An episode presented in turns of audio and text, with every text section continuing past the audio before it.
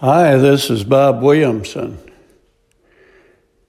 Remember where you're from. So the president had MyPillow, my pillow founder speak at his press conference yesterday. And at the end, he went off script and made the following statement. Quote, God gave us grace on November 8, 2016 to change the course we were on. God had been taken out of our schools and lives. A nation had turned its back on God. He then went on to emphasize what a good job the president had done, turn the economy around, bolster our defense, reduce unemployment.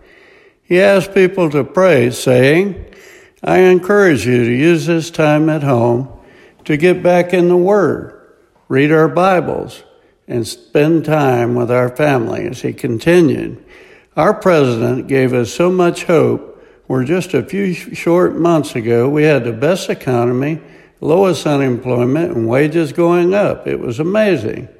With our great president, vice president, and his administration, the other great people in this country, and praying daily, we will get through this and get back to a place that is stronger and safer than ever.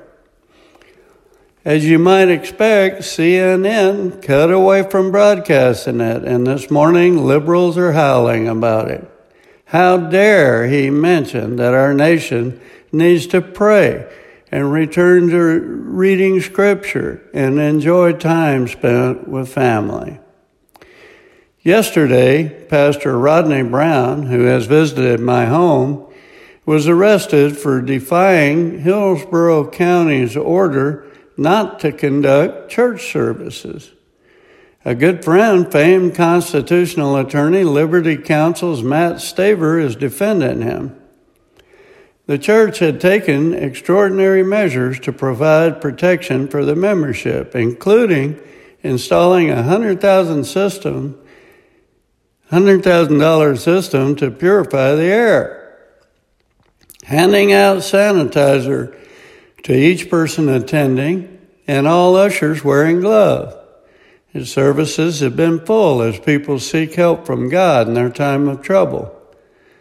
And Staver is hopping mad that freedom of religion is being trounced upon.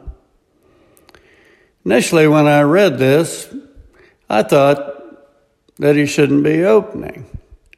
But Staver explained that other essential businesses remain open, such as Amazon, grocery stores, etc., and even Planned Parenthood has been granted an exception for continuing its daily slaughter of babies. He says church is essential at times like this. I believe what is needed most is prayer and a nationwide return to God to the church. He made a good argument. And if social distancing and other measures are used, why wouldn't it be feasible to open church to those seeking spiritual help? I've been staying home except to buy groceries and medications. And I go fishing a couple of times a week with a friend who's been social distancing too. We don't run a risk of infecting anyone or ourselves out on the ocean. I also ride my bike and exercise in my backyard, and I see little chance of being infected or spreading an infection. And yet the state is ordering me not to go outside my home. The small group at the church I attend has resumed meeting at a home in West Palm Beach. So far, anyway, I've refrained from going. I'm having problems, though, with missing my brothers and sisters in Christ, and the online services are not a good substitute for our Lord's command not to forego the gathering together of ourselves. It's perhaps the ultimate sacrifice not to go. It's kind of spooky that elected officials have such power especially when some are using it in cases that have nothing to do with preventing the virus, such as closing all gun and ammo dealers.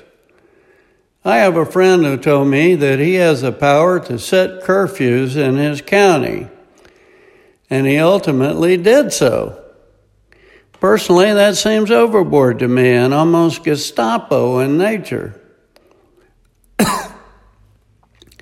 He reasons that I and others are not as informed as him and thus should be excluded from the conversation, saying it's his constitutional right to issue a curfew. I hope this doesn't set the precedent for another administration in the future shutting down churches, seizing guns, forbidding gathering together to protest, ending free speech, and so on. Sound crazy? The mayor of New York just warned, warned synagogues that if they don't shut them down, that he would close them permanently.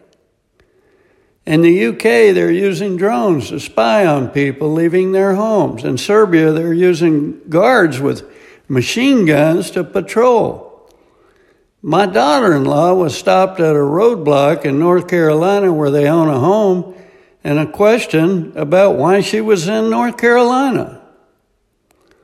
Before you send letters, I realize we're in a crisis. I agree that people should avoid other people, and social distancing is the best way we know to do it. I am as well read as most anyone on the dangers of the, vi- of the virus and even get White House briefings on a daily basis. I understand how serious it is. I just think that some in the government are taking things too far. If we as a nation so willingly give up our freedom and basic rights, what might happen in the future? If there is a mass shooting, will they confiscate all guns? If we have a president that doesn't like religion, would it be acceptable just ban it altogether as they've done in China, Cuba, Venezuela, Iran, Pakistan? It's something to think and pray about. Remember where you're from and keep in mind that sooner or later we'll leave this place and go home. This is troubling, but it too will pass. Philippians 3:20 But our citizenship is in heaven, and we eagerly await a savior from there, the Lord Jesus Christ. This is Bob Williamson. Thanks for listening.